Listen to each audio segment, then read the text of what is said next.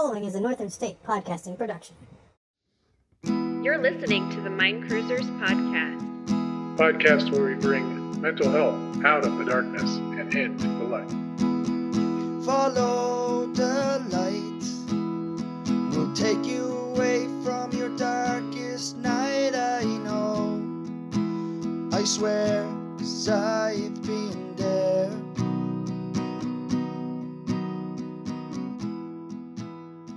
Hello, everybody, and welcome back to the Mind Cruisers podcast. I am your host, Jared Johnson, and with me, as always, is Stephanie Dorman. Hey, everybody. Uh, welcome back. Today is a very special episode. Um, we did our first interview, me and Stephanie did, and uh, it was with Dr. Valerie Shaman Sutherland. Um, and she is absolutely amazing. Um, I love the conversation. I loved um, her attitude and the way she presented everything. Um, what it, like, yeah, it was just an amazing interview. I, I, I, I couldn't have thought, I couldn't think of a better person to start off with. So, um, you know, Stephanie and I are both kind of new to this interviewing thing. Um, and so it's just, it was refreshing, I'd say. That's, um, so yeah, uh, we don't want to waste a bunch of time here. We will get kind of straight into the interview. Um, but Stephanie, do you want to introduce Valerie and kind of let our audience know who she is and what she's gonna, what we talked to her about? Yeah, so Valerie was definitely my first choice of people to interview for this podcast. I thought of her when we started this podcast.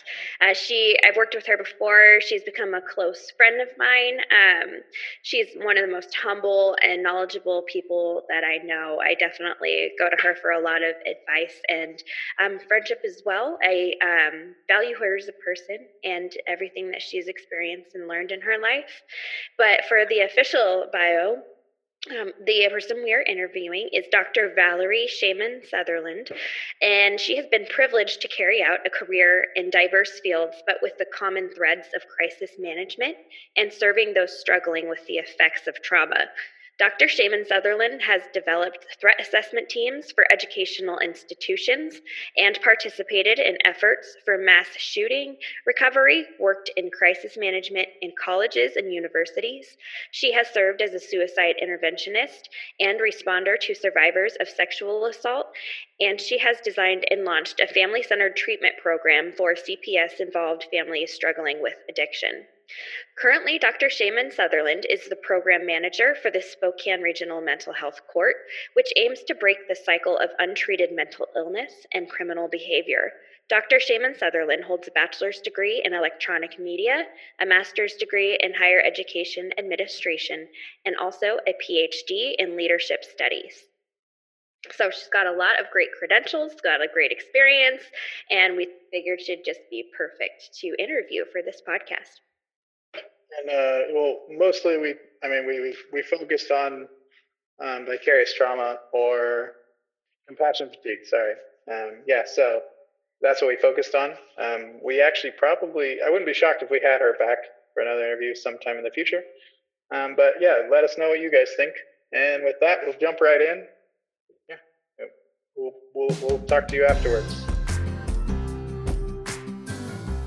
Uh, let's just start by asking how you guys know each other and like how did you guys get connected and um, yeah, where does that all come from? I guess. I'll let you answer that, Stephanie, since I'll probably be doing a lot of talking. Let's hear your beautiful voice for a second. All right. So I met Valerie for my first practicum I had during my MSW program, and um, it was at Rising Strong, and I just immediately thought she was so cool. I thought like I want to be just like her. like I want to do the things she's done in the community, that she's seen and do and experience the changes that she has made in Spokane. It's just um, she's definitely one of my mentors and one of my closest friends now. And um, yeah, so I got to know her and we clicked right away. We're both really just passionate, happy people, and um, I think we get along really well. Thanks, awesome. Stephanie. It is an honor to know you and to get to know Jared. Really, to see um, people who are investing in this work and wanting and hungry for change is really inspirational for me. It keeps me going. So thank you. Awesome. Yeah. Okay, so today's episode is all about uh, vicarious trauma, and how is that? How are you? I guess can you explain your background when it comes to that? Absolutely. Um, it's so funny that you asked because my staff and I were on a Zoom call today, and I was telling them I was doing this, and they asked me how I got started and all of it. So it kind of gave me a little warm up. Nice. Um, so for um, one of my graduate degrees, I went to Virginia Tech, and I went for a degree in higher education administration. But I happened to go in right after the shootings of 2007 there. In my first semester, I took a class from, I didn't know it at the time, uh, the provost in charge of recovery efforts. And she took me under her wing and asked me to get involved. So I started working on recovery efforts, um, started working with families who had lost loved ones, uh, students, or students who had survived. I was able to train with the FBI and the Secret Service, and the whole experience just changed my life.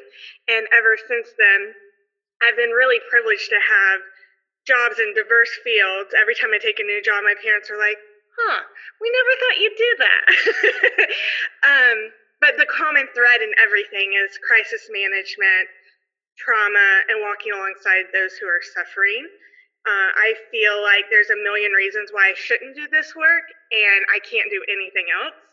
Um, it is part a part of me. Uh, so I have run suicide hotlines and worked in rape response centers I've done crisis management for uh, colleges and universities.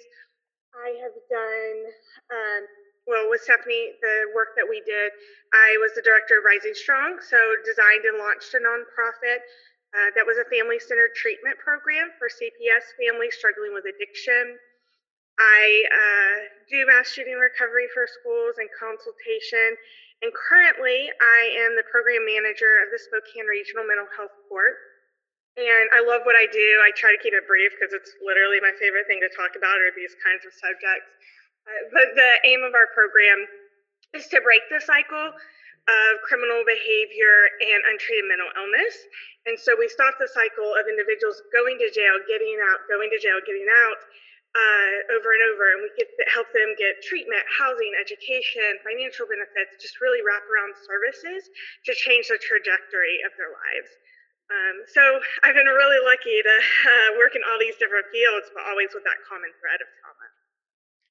That's amazing. I mean, yeah, come just like me looking in on that is like just crazy. That's crazy. Don't make awesome. my head big. no, no. I mean, it's it's just really cool. Like that's Thank uh, you. a lot of different I- things, but like a lot of, I mean, a lot of helping, a lot of like uh, giving and serving. So that's awesome.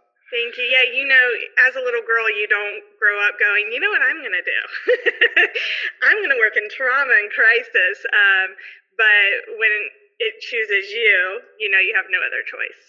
For sure. Absolutely. And you've made such a difference around Spokane. So we Thank appreciate you. Thank you. I love it here. I thought it was coming for a couple of years, and I am here for good. I love it here. That's what Spokane does to you. Yeah.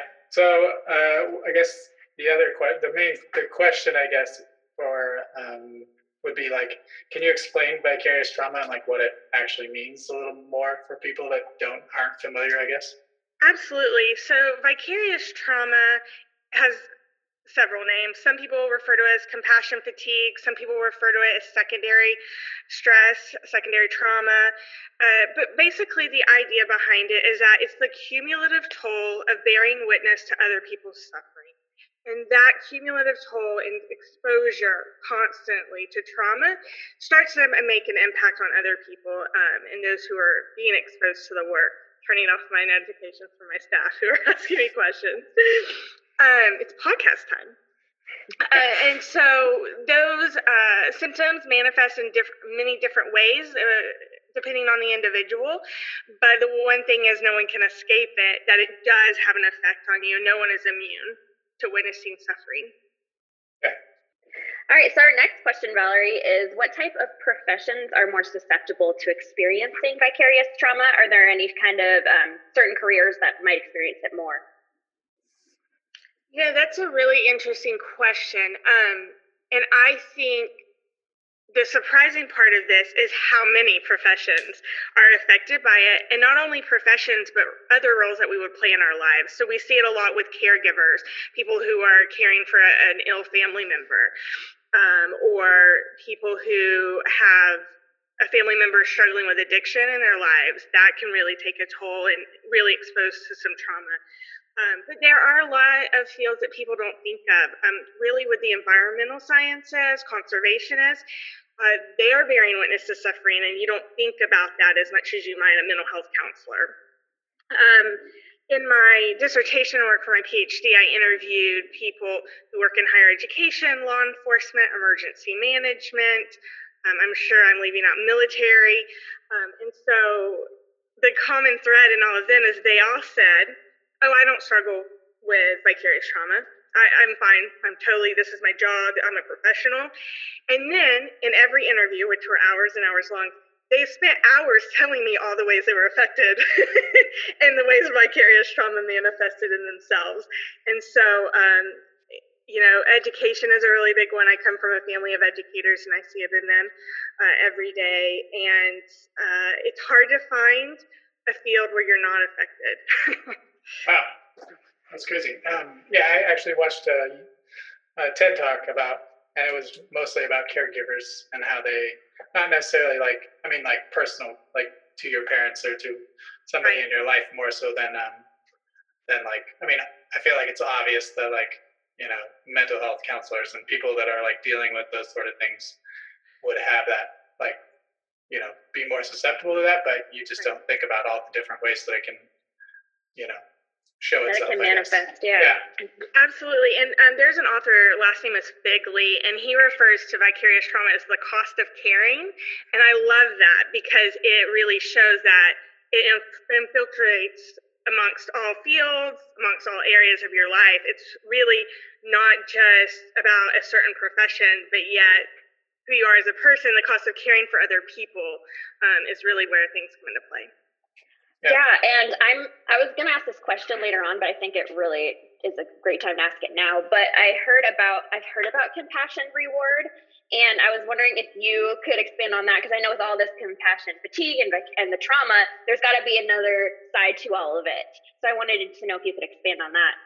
Absolutely. Uh, you know, there's a ton of research lately emerging on compassion fatigue, vicarious trauma. Very little I can find on compassion satisfaction, um, which makes me crazy because I think one of the ways to combat vicarious trauma is gratitude. and what better way? Um, you know, compassion satisfaction are really looking at what are the benefits of caring for others and, and bearing witness to the suffering of others. So it might be um, a nurse who works in a NICU and is seeing really difficult situations, but yet she has a victory in this um, baby who maybe um, was struggling at birth, they didn't know if they'd make it, goes home all, all is well and is going to live a healthy, healthy life. Well, then her investment or his, that nurse's investment in that baby's life, in that work, the satisfaction is reaped when that baby goes home. Um, I see it all the time in my work when people come into our program. A lot of times they come in, they don't want anything to do with our staff. they do not want to sit around and talk about their lives, you know, and start all these different treatment programs. But when they graduate and they get to talk to the court about their experiences and how they've changed and how they're a different person when they came in, that for me is my compassion satisfaction. Um, it keeps me going and it reminds me, oh, this is why it's not worth it. Absolutely. I think that longitudinal reward where you can just see them change over years and years mm-hmm. is so incredible. That definitely, when I was at the hospital for practicum, I um, only had short kind of interactions with patients, and I really missed seeing them grow and change and go from, as you said, hating what they're doing to it completely changing their lives. That is so rewarding. You know, and I'm really glad you brought that up because a lot of professions who are bearing witness to suffering don't get that. You know, you think of a law enforcement officer who's there in the heat of the moment. Um, my work in crisis management, I'd be there in as the situation was going, coming up with a plan to keep them safe, and they get transferred to a counselor, a hospital. Um, and that's where I thrive, but it is hard when you don't know how a situation turns out and you don't get that, uh, oh, this is why I do this work. You don't get that reminder. That's got to be hard. Yeah, absolutely. So uh, I kind of want to step back just for a second and, and like, can you tell us like the history on on vicarious trauma? Like, can you? It's probably I don't, it wasn't even a question on our on our sheet. I know that. So if you can't, if you don't have the answer, that's okay. I just was thinking like, like when did like how long has it been researched and like how long has it been like has it has it been like is it a like an old like it, has it been around a long time or I mean I know it's been around I guess is it you know like what is what is the um I guess the scope of the research that's happened like is it, has it only been the last 10 years that they actually been researching it Good question. And it's been a few years since I've written my dissertation on this, but I do try to keep an eye on the uh, research that's coming out on the topic. I really um, stuck my own research from 1980s forward. So um, I didn't go back too far, but I, now it makes me want to go look and find out because I'm a big nerd like that. Um, so I'm interested in knowing. For me, um, I was turned on to this work by Laura van Dernoot Lipsky, and she uh, wrote a book, Trauma Stewardship. She also has a foundation, a consulting business. Um, and she is internationally known, but she's from Washington State. So how lucky are we? Um, and I went to see her, and she is, I think, doing the most prolific uh, work in this field. And she's doing all the research, but portraying it in a way that everyone can relate to it. So I went on a whim by myself to a conference um, right after I moved to Spokane um, to see her. I never take notes; it's just not my style. I came home with a notebook, cool, um, and I drove the whole way home from Tacoma in silence. Also, not like me at all. I like to talk, um, and I started diving in then. And I went to my dissertation chair and I pitched this idea to her, and I said, I have discovered vicarious trauma. I didn't know this was a thing. I've been working in this field for years, no one has ever brought this up in any of my training, any of my graduate schooling. I work with suicide interventionists and sexual assault responders and law enforcement officers. And everyone I've asked, I said, How do you cope with this? And everyone just makes a joke, laughs, I drink a lot, whatever. And I want to find this answer. And she looks at me and she says, All right, I see where you're going. You ready to figure your own stuff out? and I was like, all right, all right, I hear you. I'm going to have to do some work. So, out of that, I have poured into a lot of the research, but kept it more present day, um, just because that's what has felt right for me. Uh, but it is, it's emerging more and more. People are talking about it more. Even law enforcement officers are having it as a part of their training, which is relatively new. Um, one of my dissertation participants that I interviewed, her father was a police officer, um, and she actually um, lived in Colorado at the time of Columbine, but her father was a police officer in the 1980s, and he had a pretty traumatic thing happen to him where he lost his um, police partner in the field and had to stay with the body.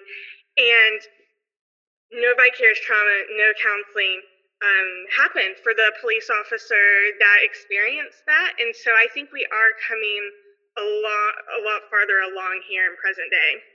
That's awesome. Yeah, because that seems like you. I mean, that's why. That's part of the reason I asked that question is because like I think of like whether people actually get this kind of training or like if that's something um, super new and kind of like just starting out. Like let's get future, you know. But like because like there's so much of that, right? There's so much trauma that like that medical response people and different things like see and and on a daily basis, and it's just like trying to uh, see if that like if there's training for that, I guess, or if there's like a response to that. Right. And yeah, you have to be, to be receptive. Prepared. Oh, sorry. Go ahead, Stephanie. Oh no, I was just gonna say like to be prepared. Like if you're prepared to kind of that seems very important, which is now being taken more seriously, it seems like nowadays. Right, and uh, you have to be open to it. And I don't think until the moment where I started to research this on my own, I don't think I was open to it. I don't think I would have heard it from anybody else um, in an arrogant way. It's like, I'm doing the Lord's work, so you can join me or you can get out of my way, but I'm not going to sit around and talk about my feelings. I have too much to do, I have too many lives to save. I have to make change. And so I had to be the one to dig into it. Um, and I wasn't ready before that. I'm glad you did. I think you can be a way better provider when you kind of can do the things you're teaching your clients and patients to do. So thank you. I appreciate that. So, uh, what are what would you say like some of the like I guess risk factors or symptoms or like um, how would somebody recognize that they're having like um, like these kind of things like vicarious trauma like that it's affecting them or Sure, it's tricky because it's so gradual. It's such a cumulative process. So, very few people that I've talked to or read about, or even in my own life, have that one moment, um, that watershed moment where they're like, oh, I'm affected. Uh, it just slowly, slowly builds. And, and it manifests in such different ways for different people that it's hard to recognize.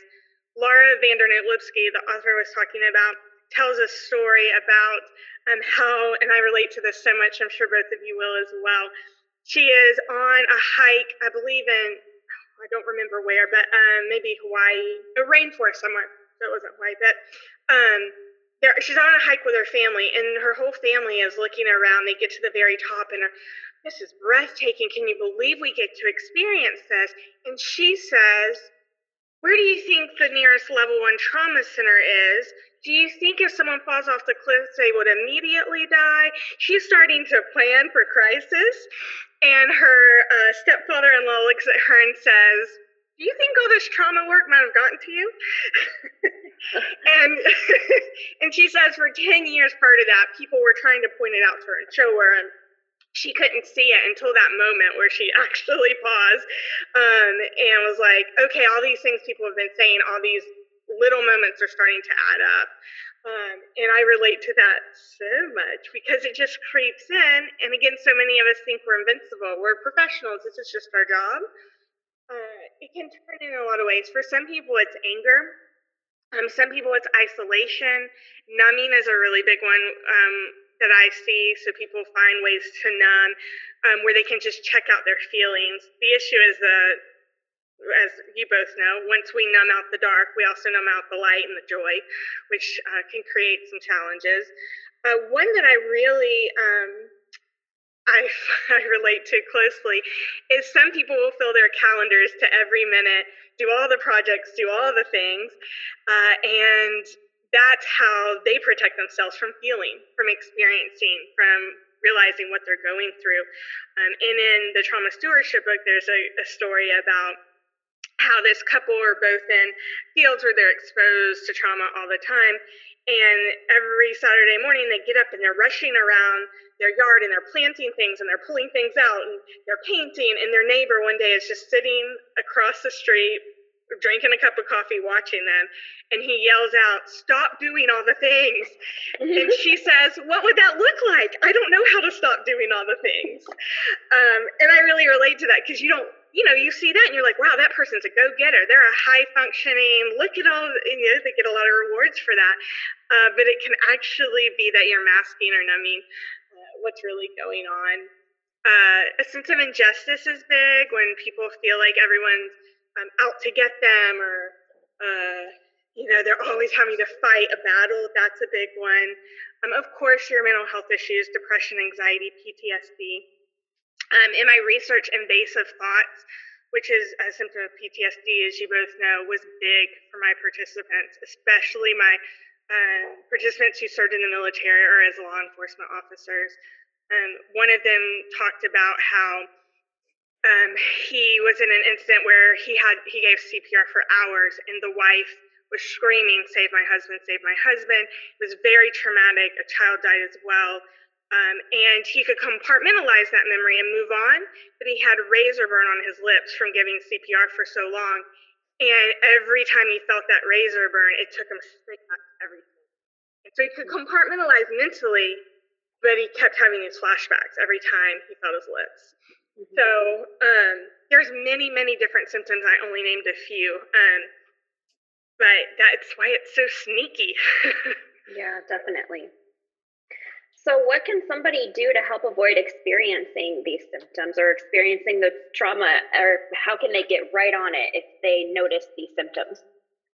You know, that varies from person to person, um, but there's a lot of different things. For me, um, I find it to be helpful in my own life, but also many of the people that I work with in metabolizing the stress out of the body.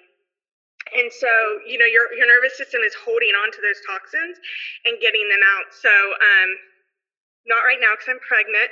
Um, so my working out has slowed down somewhat, but every day at noon, my whole staff knows I'm at the gym across the street, you know. Um, and I am not somebody who loves to work out. Every day about 11:30, I'm like, oh, I have to go to the gym. Um, but I know that it's what I need, and I feel better as soon as I leave. And it's for me, I, I, remind myself this isn't just about like fitting in a bikini. Uh, I would never wear a bikini. So uh, this is not about you know looking good in my summer shorts, but this is about I have to be the best professional I can be and make sure that the work I'm doing doesn't spill out into my personal life, and that's what gets me there. Uh, developing a supportive microculture is really huge for people. So having those that feed your soul and don't drain you um, that you can talk with about these issues is really helpful. Um, of course, I recommend counseling, doing the work that I do. Um, you know, gratitude is really big for me. Um, that's how I get through my days. And my probably the book that's had the biggest impact on my whole life um, is Man's Search for Meaning by Viktor Frankl. And there's a, he talks a lot about tragic optimism and finding the value in suffering. Um, and so that helps me a lot. And I could talk for days about it. I won't bore y'all. Um, but even as, and I'm half Jewish, so it has a really big impact on me. But even as part of a concentration camp as a prisoner, they he and some of his fellow inmates were able to find joy. So it might be they were assigned to a foreman who didn't deliver blows as often as another foreman. Or he tells a story about they were on the way to one concentration camp, and when they arrived, they realized it was one that wasn't as bad as the other, right? And they cheered and danced for joy. They were still at a concentration camp. Mm-hmm. Um, but they were able to find um, some optimism there, even in the midst of what I would perceive to be the darkest tragedy anyone could experience. Um, so I really look for that in my daily life, and I encourage others to do. And it can be something so small. Y'all know this. I'm preaching to the choir. Um, but I really feel like that helps. Um, I have been really lucky in that um, I haven't experienced the trauma that my clients that I currently see do. This is the most complex population I've ever worked with. The trauma they've experienced is at a level that, uh, at the highest level I've ever been involved with. And um, I have high school groups come in and ask me, How do you deal with this? How do you deal seeing this all the time? And I just remind them, I know that the only difference between them and me family I was born into, basically. Uh, my life hasn't been perfect, okay, but um, I'm able to do that, and I see the gratitude in that. And because I'm half Jewish, have a lot of guilt about it. it's in my genes, um, and so I try to really take every opportunity and going. I am so lucky to be in the place I am in my life, and I have a duty and a responsibility to use my privilege to serve these others and help give them a leg up. Um, in that this is my life's responsibility. Um, and that's my way of paying forward the life that I've been gifted. Wow. That's yeah, very that's, powerful. Seriously, that's amazing. um, I'm sorry I talk so much. I can't help No, no, it's, I mean, yeah, it's good. Um, yeah, wonderful. Yeah, so I guess uh, kind of a thought along those lines is it is it compassion fatigue or or vicarious trauma to like when you um, like we have a friend that's like a EMT and like he is I feel like he's very desensitized to like to trauma like like he'll tell us about like crazy things that happen and it's like like he doesn't have there's no I feel like there's no feel or not maybe there's there's got to be feeling but he doesn't like it's mm-hmm. not like it's like it feels a little numb you know what I mean mm-hmm is is that the same thing, or is that like, or is that like a symptom or a sign, or is that like just, I mean, desensitized, desens, you know, he's just desensitized to it. I would say it's absolutely a sign. And in the trauma stewardship book, one of her chapters opens up, um, and it's a police off a quote from a police officer, and he says, I turn it off and turn it on, except I can't turn it on anymore. Um, and so I think we do that. And I think you see that with anger too. Um, that's how people block it out. Um, and they feel like they have to get desensitized. And there's a lot of professional cultures. Traditionally, law enforcement has been big in this, and probably the EMT field as well. Just not as familiar when you don't show vulnerability. Uh, you're the tough guy. That's the culture here. If you're going to succeed, you're going to buck up because this is the job. And that is where danger happens, I believe. And I also believe I was one of those people for many years. and I still catch myself, you know, going, oh, you got this. This doesn't affect you like it affects other people. You storm on. This is what you do. You forge ahead. Um, but none of us are immune. None of us are superheroes, um, even though we think we like to think we are and I'm the biggest culprit of that. I will name it. I think I see what you mean too about turning it off and not being able to turn it on again. It's just if you are so low all the time or numbing yourself, how are you supposed to bring that joy and that happiness back? I can, I think I understand what he was saying by that. Yeah, absolutely. Um, there's somebody that um, I've interviewed who talks about how they loved music and singing, and when they realized they hadn't listened to music in a really long time, that was a big sign for them. Mm-hmm. Or sense. you'll see um, people who, professionals I've worked with who work um, in fields where they're always fighting for peace. They work in mediation, they work in activism, and yet they're the first one to have road rage when they're driving and flipping people off and screaming at them, right? And there's this big mm-hmm. contradiction. Mm-hmm. That's a symptom. Yep, yep, definitely. So I guess another question, kind of, you kind of touched on it earlier, I feel like, or uh, it's just but is there a difference between compassion fatigue and vicarious trauma, or is that the same thing? And they just I have think, several different names? I think that's how I perceive it. I think people use them synonymously. Um, the one that's very different that sometimes people think are the same are burnout and compassion fatigue. And I think those are very different. I think burnout can be repaired with rest. Um, I think it is an exhaustion, whereas compassion fatigue you feel in your bones. Gotcha. That's yeah. That makes okay. sense. That does make sense. So we hear a lot about trauma informed care nowadays, um, and a lot of companies and organizations are trying to work on being trauma informed. And I wonder what vicarious trauma has to do in regards to trauma informed care. Are they interrelated at all, or?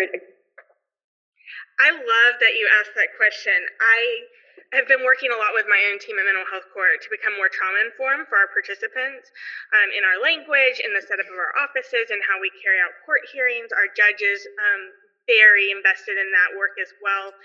And I have never seen a relation between trauma informed care and vicarious trauma in research, in conversations. And now I'm like, all right, how are we going to do this? Um, I do think, though, that having trauma informed care and the way that it mitigates trauma for our clients for the people in our lives can also help protect us from the uh, effects of the suffering that we're experiencing. So I think that there is tremendous value in connecting the two and really looking at that. I just don't think it's been done before. So I think the three of us should do a dissertation on it, basically. Do it. Let's do it. Yeah, I'm down for that for sure. Perfect. okay. How would someone experiencing vicarious trauma seek treatment? And what would be some of those common treatments? Sure. So the tricky part about vicarious trauma is because it manifests in such different ways uh, for every individual, it's hard to prescribe a common treatment. Uh, and the thing I caution people about is being really, uh, really intentional about how they manage the symptoms that they're experiencing. So we always hear about people, oh, go get a pedicure, go get a massage. That'll fix everything. Is it really managing the symptoms you're experiencing? If you're numbing and you go into a massage where, you know, you get to numb your mind, um, is that really fixing the problem? Now, I love a massage, so um, and a pedicure, so that does work for some people. But really thinking about it um, is helpful. You know, common ones are creating a supportive microculture with people who get you, who you can go to um, without judgment. those people that you can be around and talk to. And when you leave, you aren't going through, oh, do you think they understood what I was trying to say? Do you, oh, do you think they took this comment the wrong way? You know, the, the opposite of that, where you know you're in a safe place with somebody, is really helpful. Uh, there's really basic lifestyle habits that are so fundamental, and you think this is too easy, this won't help me manage something as big and significant as vicarious trauma, but it does. So, eating healthy, getting enough sleep, um, exercise. Uh, Laura van Dernoot Lipsky talks a lot about metabolizing the toxins in the central nervous system that are caused by vicarious trauma. And that's something I've really taken to heart. I work out every day on my lunch break. My staff knows that I'm going to be gone for an hour across the street at the gym lifting weights. Uh, and that is, I don't enjoy working out at all. Every day at about 11:30, I go, oh, I have to do this. Um, but I know that it's the right thing for me, and I come out healthier uh, for it. And so that's really important. Um, when Stephanie and I worked together before, she knows I got zero sleep, um, and it had a really detrimental impact on me. Um, the job required that I not sleep, that I be there really around the clock to handle things. Um, but I, I, saw the how something so simple uh, could really affect me in significant ways and affect the people that I was serving. And so when I was job searching, I really looked for a place where I could engage in meaningful work and still be able to uh, continue some of the healthy lifestyle habits I had cultivated in the past. And that was uh, instrumental in my well being. Um, there's a you know there's a lot music is really important for some people um, and being able to play or sing or even just listen to music and appreciate it um, art can be helpful um, i have a colleague who journaling is really helpful for and she uh, goes back and looks to see where patterns are developing in her life I wish I could be a journaler. I'm terrible at it. I don't have the patience for it. Um, and so for that, me, that doesn't work, but I've seen it have tremendous impact on her. So there's a million different ways. Those are just a few of the most common, but cautioning to really think about how is this activity going to help me manage what I'm experiencing in my daily life. Yeah, absolutely. And it seems like with the self care, as you were mentioning, that it's not just about the pedicures, manicures, getting your hair done. It is about getting sleep, the right amount of sleep, uh, sleep hygiene, going to bed at the same time every day, waking up at the same time every day and knowing when to say no instead of being a yes person. I know I struggle with that. I mm-hmm. say yes, yes, yes, yes, yes, and then I'm exhausted. That's definitely not what should happen. Um, and I really relate to having to you when you say having friends that you feel full, like your cup is full after talking to them rather than you feel drained and you feel anxious after speaking to them. You really need to surround yourself with people who help you grow and who challenge you, but not in a negative um, way that might hurt your self esteem. I think that's super important, definitely. Yeah, I'm glad you said that. It's hard to find um, people who, when you walk away from the conversation, at least for me, that I'm not analyzing everything I just said. and yeah. yes, a lot of that is on me. I will take that. But um, I know that finding those people um, who I feel safe with is important for me in managing what I'm experiencing through my professional life. Yeah, so um, yeah, I, I definitely agree with all that. I mean, self care in general is always important, but in this particular instance, I'd say like it's probably even more.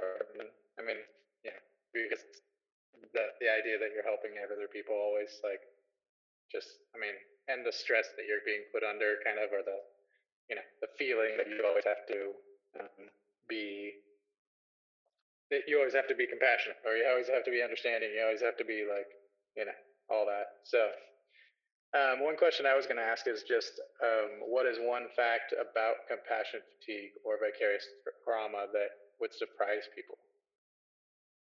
Right. So I don't know if I've mentioned this already, but uh, for me, the biggest surprise was that no one's immune, right?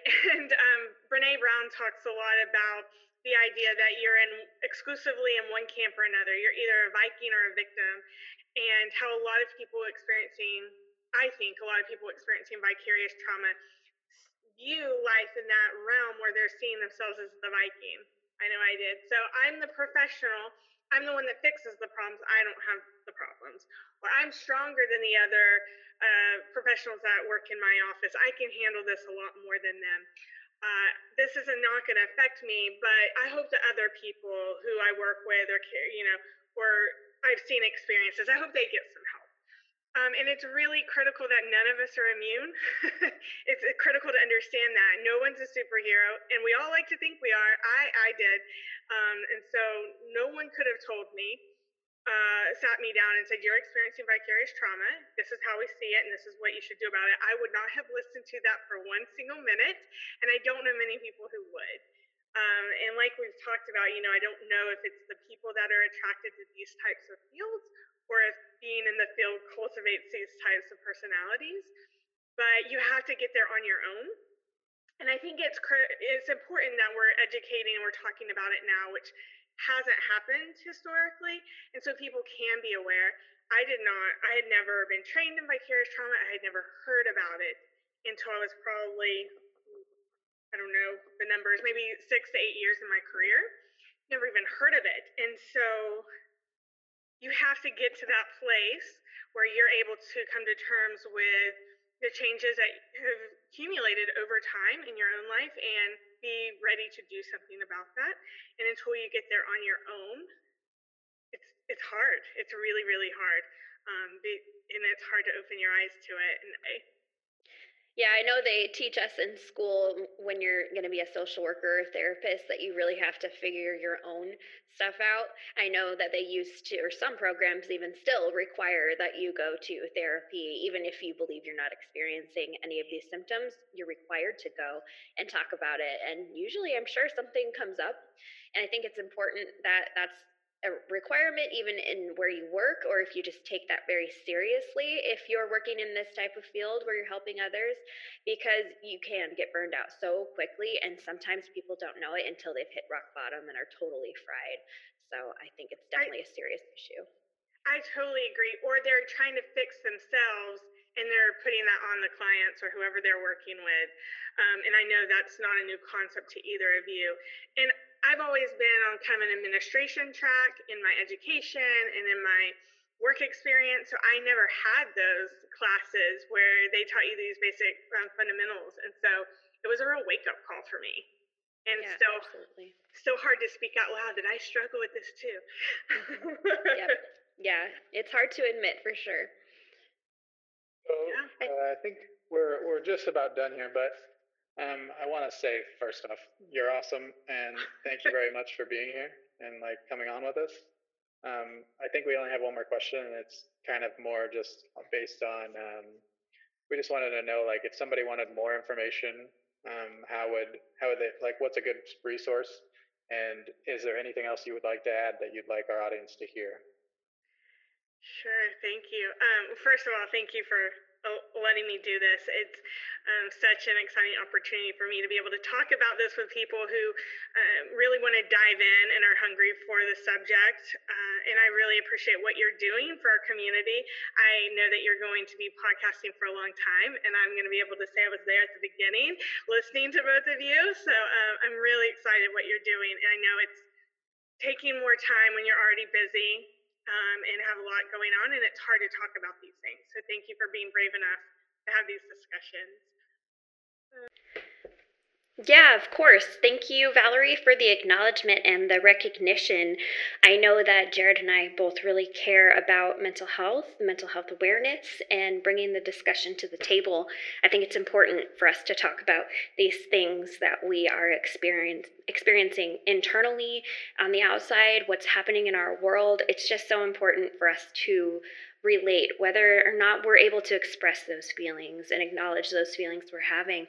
I think um, it's so incredible that we're able to do this together. I know we're both really passionate about it. Um, as far as being a social worker now, I know that grad school has completely changed me as a person. I have learned so many different things in school that have changed me inside and out. They've changed my perspective and definitely humbled me. I have learned so much about myself, my family, my relationships, and I am definitely grateful for all of that. And I know not everybody gets to go back to school or has the opportunity to get back to school, and I feel very grateful that I have. And I want the whole all of the communities everyone to learn just a little bit about mental health and how important it is it's as we've talked about before, so important. Um, it's interrelated with physical health, spiritual health, and just being overall overall happy. Yeah, so just to piggyback on what Stephanie was saying, uh, I definitely think this work is important, and we um, are kind of all in this together. um, I, I think that mental health is getting better more has gotten better, the awareness, but um, it still has a long ways to go. Um, so I'm just happy to be a small part of that. Um, the other part I was going to ask, the other part of that question was, um, where would somebody go for research? So um, if somebody needed more information or wanted more information. To start with research, I always point people to Laura van Dernoot Lipsky. I know I've talked about her so much through this, but the way she takes the material and makes it relatable to everyone uh, is just so. Um, it makes it safe to dive into the subject. And so she has a book, Trauma Stewardship. She has a TED talk you can easily find on YouTube. It's a TEDx talk uh, that she did for, I believe, Washington State Corrections. She's a really good place to start.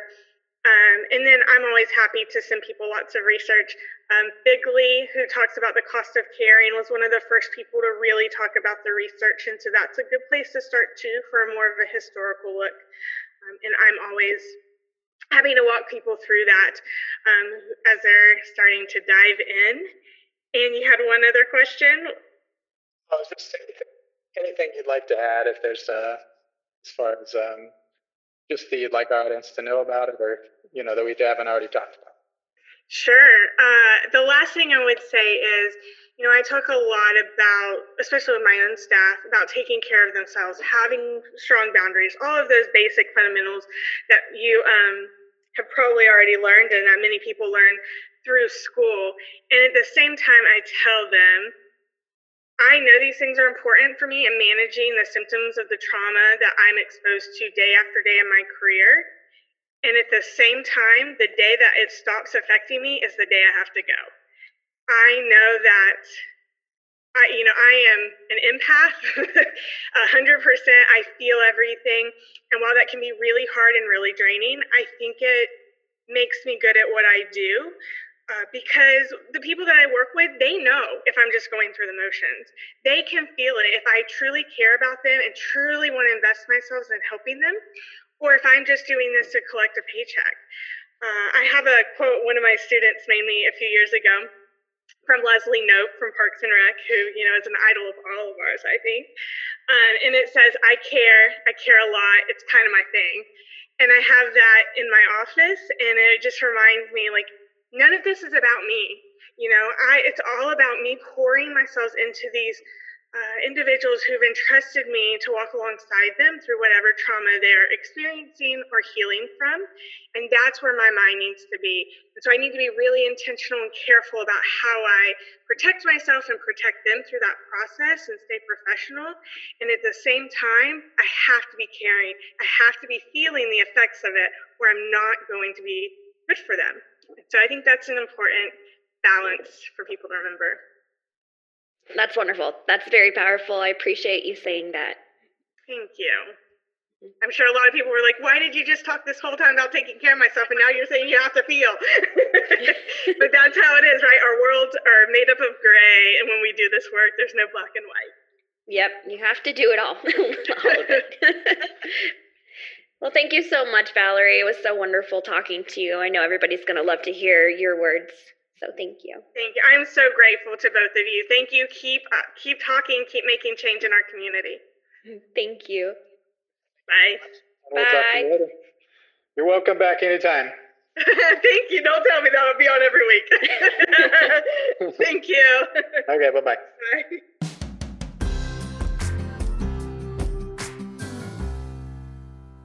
Okay, so that was uh, our interview with Dr. Valerie Shaman Sutherland.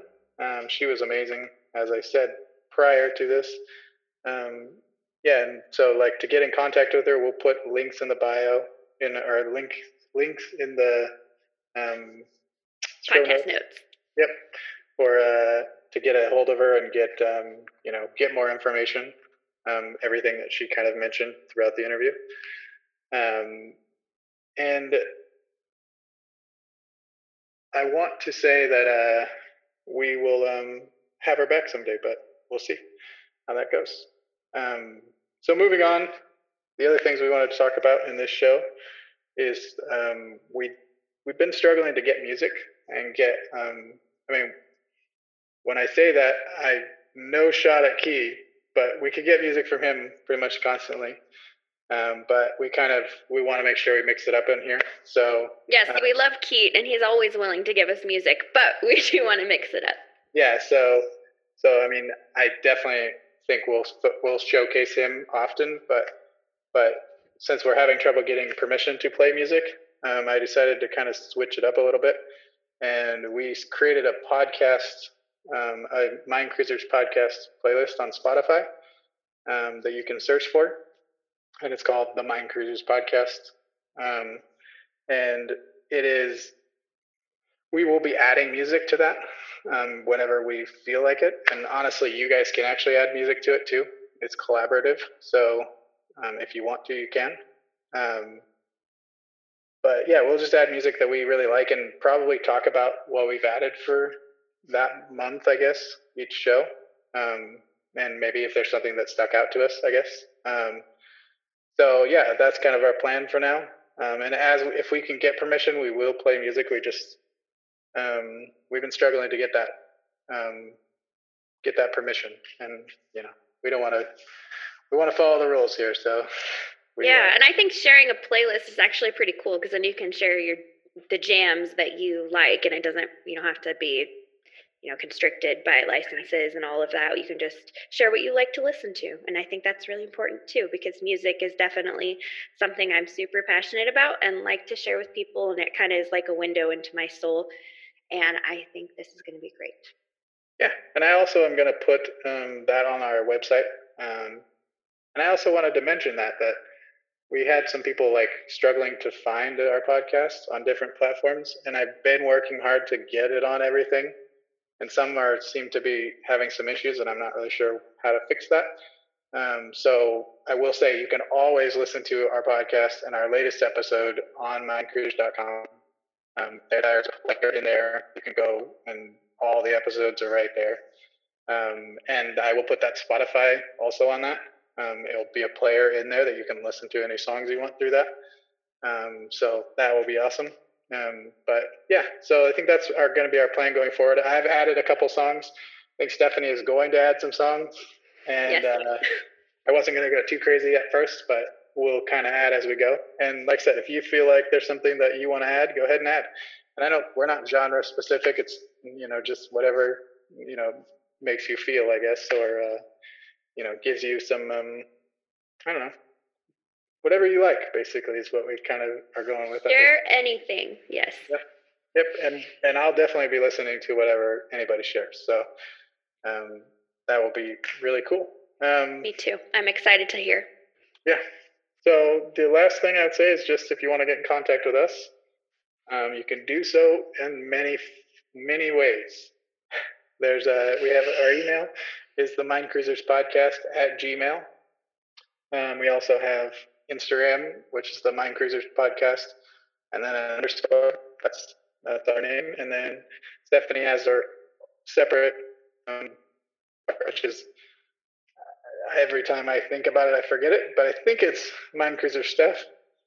Um, Yes, Steph at Mind Cruisers, I think, right? It's one. It's one of the two. It's it's hmm well. We'll put a link in it in the bio. Yes, the it'll be in the bio. yeah, and then also, we, and you can always find all this on mindcruisers.com too. We we have it all linked on there. Um, but yeah, so the, the, there's you know, get in contact with with us if you if you just want to talk, or if you need help, or if you want to be on the show, or if you know you you just you know anything you want to add. It seems like we've been getting the most contacts um, from people wanting to add to our resource page. Um, I've gotten probably four emails now um, from different places around the country looking to add um, to be added to our resource page, which I've done. So yeah, go ahead and contact us for that. That's totally fine too. Um, and uh, I think that's about all we got for today. Yeah, we Uh, appreciate you all. Thank keep hanging in there through all of this. We're still in it together, but making it through day by day. We're thinking about all of you. Yeah, certainly. And also, you know, we want to send a big, huge shout out to like all first responders, all people working, all grocery workers, everything, all those people that are keeping society um, going. Teachers, yeah, teachers, everybody, yeah. Um, yeah. and everybody that's had to make adjustments and you know it's just it's it's a rough time but um, i'm hoping that we can help we help pass the time if, if nothing else maybe you learned a thing or two in this podcast so uh, yeah just thank you thank you and and um, be safe out there is what i'll say Yeah, take care everybody. yep uh, thank you very much and we'll talk to you soon